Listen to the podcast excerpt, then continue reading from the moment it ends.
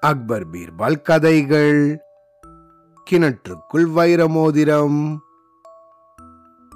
ஒரு சமயம் பயங்கரமான கோடை காலமா இருந்தது ஆறு குளங்கள் கிணறு எல்லாம் வத்தி போச்சு. செடி கொடிகள் எல்லாம் வாடி வதங்கிச்சு. நண்பகல் நேரத்துல தெருக்கள் எல்லாம் வெறிச்சோடி இருந்துச்சு. வெயிலுக்கு பயந்து மக்கள் எல்லாம் அவங்களோட வீட்டுக்குள்ளேயே இருந்தாங்க. இது போல இருந்த சமயம் ஒரு நாள் சக்கரவர்த்தி அக்பர் விடிய கார்த்தால எழுந்து சில அதிகாரிகள் கூட வெளிய உலாவ கிளம்பினாங்க. பீர்பாலும் அவர் கூடவே போனாரு.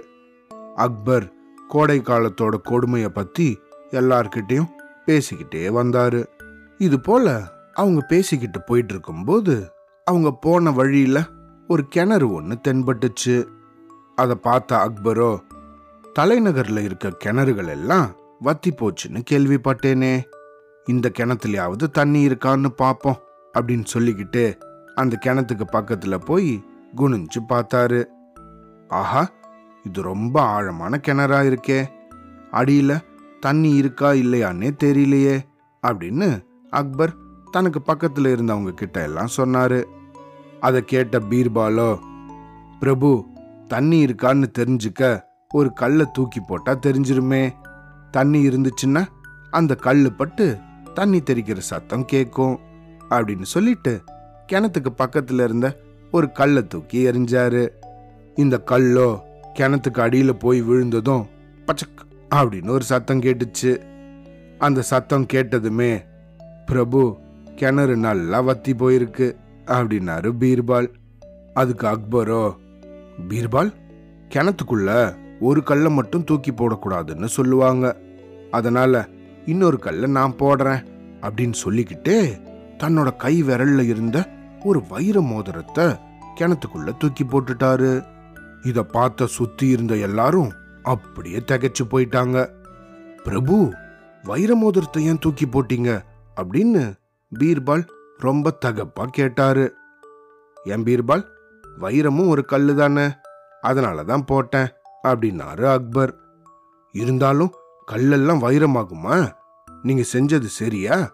அப்படின்னு கேட்டாரு பீர்பால். அதனால என்ன பீர்பால்? யாரையாவது கிணத்துல இறங்க சொல்லி மோதிரத்தை எடுத்துட்டா போச்சு. சரி கிணத்துக்குள்ள இறங்கினா யார் வேணாலும் மோதிரத்தை எடுத்துடலாம். ஆனா யாராவது கிணத்துக்குள்ள இறங்காமலேயே அந்த மோதிரத்தை எடுக்க முடியுமா? அப்படின்னும் கேட்டாரு. அக்பர் இப்படி கேட்டதும் பக்கத்துல இருந்த எல்லாரும் முடியவே முடியாது பிரபு அப்படின்னு சொன்னாங்க. மத்த எல்லாரும் இப்படி சொல்லும்போது அக்பர் மட்டும் பீர்பாலை பார்த்து என் பீர்பால் நீ என்ன நினைக்கிற? அப்படின்னு கேட்டாரு. அத பத்தி தான் பிரபு நானும் யோசிக்கிறேன் அப்படின்னு சொன்ன பீர்பால் தன்னோட தலைப்பாகைய கழட்டிட்டு தன்னோட தலைய நல்லா சொரிஞ்சாரு. தலைய சொரிஞ்சா மட்டும் நல்ல யோசனை தோன்றிடுமா? அப்படின்னு பக்கத்துல இருந்த சில அதிகாரிகள் பீர்பாலை பார்த்து ஏளனமா கேட்டாங்க. தலையை சொரிஞ்சா எனக்கு நல்ல யோசனை தோணும். ஆனா உங்களுக்கு தான் தோணாது அப்படின்னு இந்த பீர்பால் அந்த அதிகாரியை பார்த்து சொன்னாரு. எனக்கு தோணாது ஆனா உனக்கு தோணிடுமா? அது எப்படி? அப்படின்னு இந்த அதிகாரி கேலியா திரும்பவும் கேட்டாரு. அதுக்கு பீர்பாலோ எனக்கு மூளை இருக்கு. அதனால தலையை சொரிஞ்சா மூளை வேலை செய்யும். ஆனா உங்களுக்கு என்ன செஞ்சாலும் யோசனை தோணாதே அப்படின்னு பீர்பால் அந்த அதிகாரிக்கு பதிலடி கொடுத்தாரு. அப்புறமா பீர்பால் அக்பரை பார்த்து பிரபு எனக்கு ஒரு யோசனை தோணிடுச்சு அப்படின்னு ரொம்ப உற்சாகத்தோட சொன்னாரு. அதை கேட்ட அக்பரோ ஏய் அப்படியா பீர்பால்? நீ எப்படி மோதிரத்தை கிணத்துல இறங்காமலே எடுக்க போற? நான் ரொம்ப ஆவலா காத்திருக்கேன் அப்படின்னு சொன்னாரு. உடனே பீர்பாலோ நிறைய சணல்களை ஒன்றுக்கு ஒன்று கெட்டியா கட்டினாரு.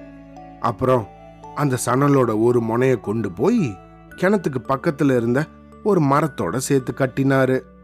அப்புறமா அந்த சணலோட மறுமுனையில கீழே கடந்த இன்னொரு கல்லை எடுத்து கட்டினாரு. அப்புறம் கிணத்தை ஊத்து பார்த்து கீழே இந்த வைரக்கல் எங்க இருக்குன்னு கொஞ்சம் யோசிச்சு அந்த இடத்த நோக்கி இந்த கல்லை எறிஞ்சாரு. இந்த கல்லும் கீழே போய் விழுந்ததும் பச்சக் அப்படின்னு ஒரு சத்தம் கேட்டுச்சு. ஆஹ கல்லு ஏதோ சாணத்து மேல போய் விழுந்திருக்கு. நம்ம வரும்போது கொஞ்சம் மாடுகளும் ஆடுகளும் இங்க எகிரி குதிச்சு விளையாடிட்டு இருந்துச்சே.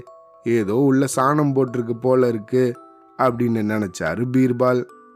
அப்புறமா தான் சரியாக இந்த கல்லை கிணத்துக்குள்ள போட்டதும் தன்னோட வேலைக்கு தானே ஒரு சபாஷ் போட்டுக்கிட்டாரு.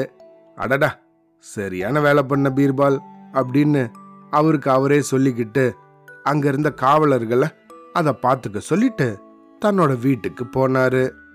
வீட்டுக்கு போன பீர்பாலோ நல்லா சாப்பிட்டுட்டு நிம்மதியா தூங்கினாரு. அப்புறம் சாயந்தர நேரத்தில் எழுந்து இந்த கிணற நோக்கி வந்தாரு. காலையில அவர் கல்ல போட்டு போயிருந்தார் தானே? அந்த சாணம் அடிச்ச வெயில்ல நல்லா காஞ்சு வளர்ந்து போயிருந்துச்சு.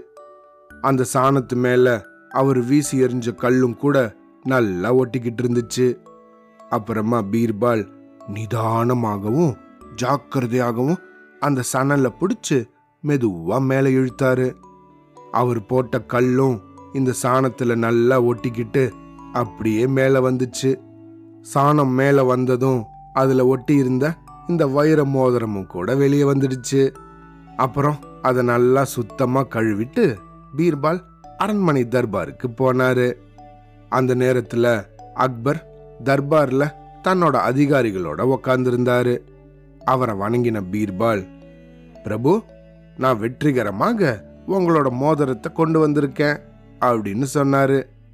இதை கேள்விப்பட்டதும் அக்பருக்கு ஆச்சரியம் தாங்க முடியல.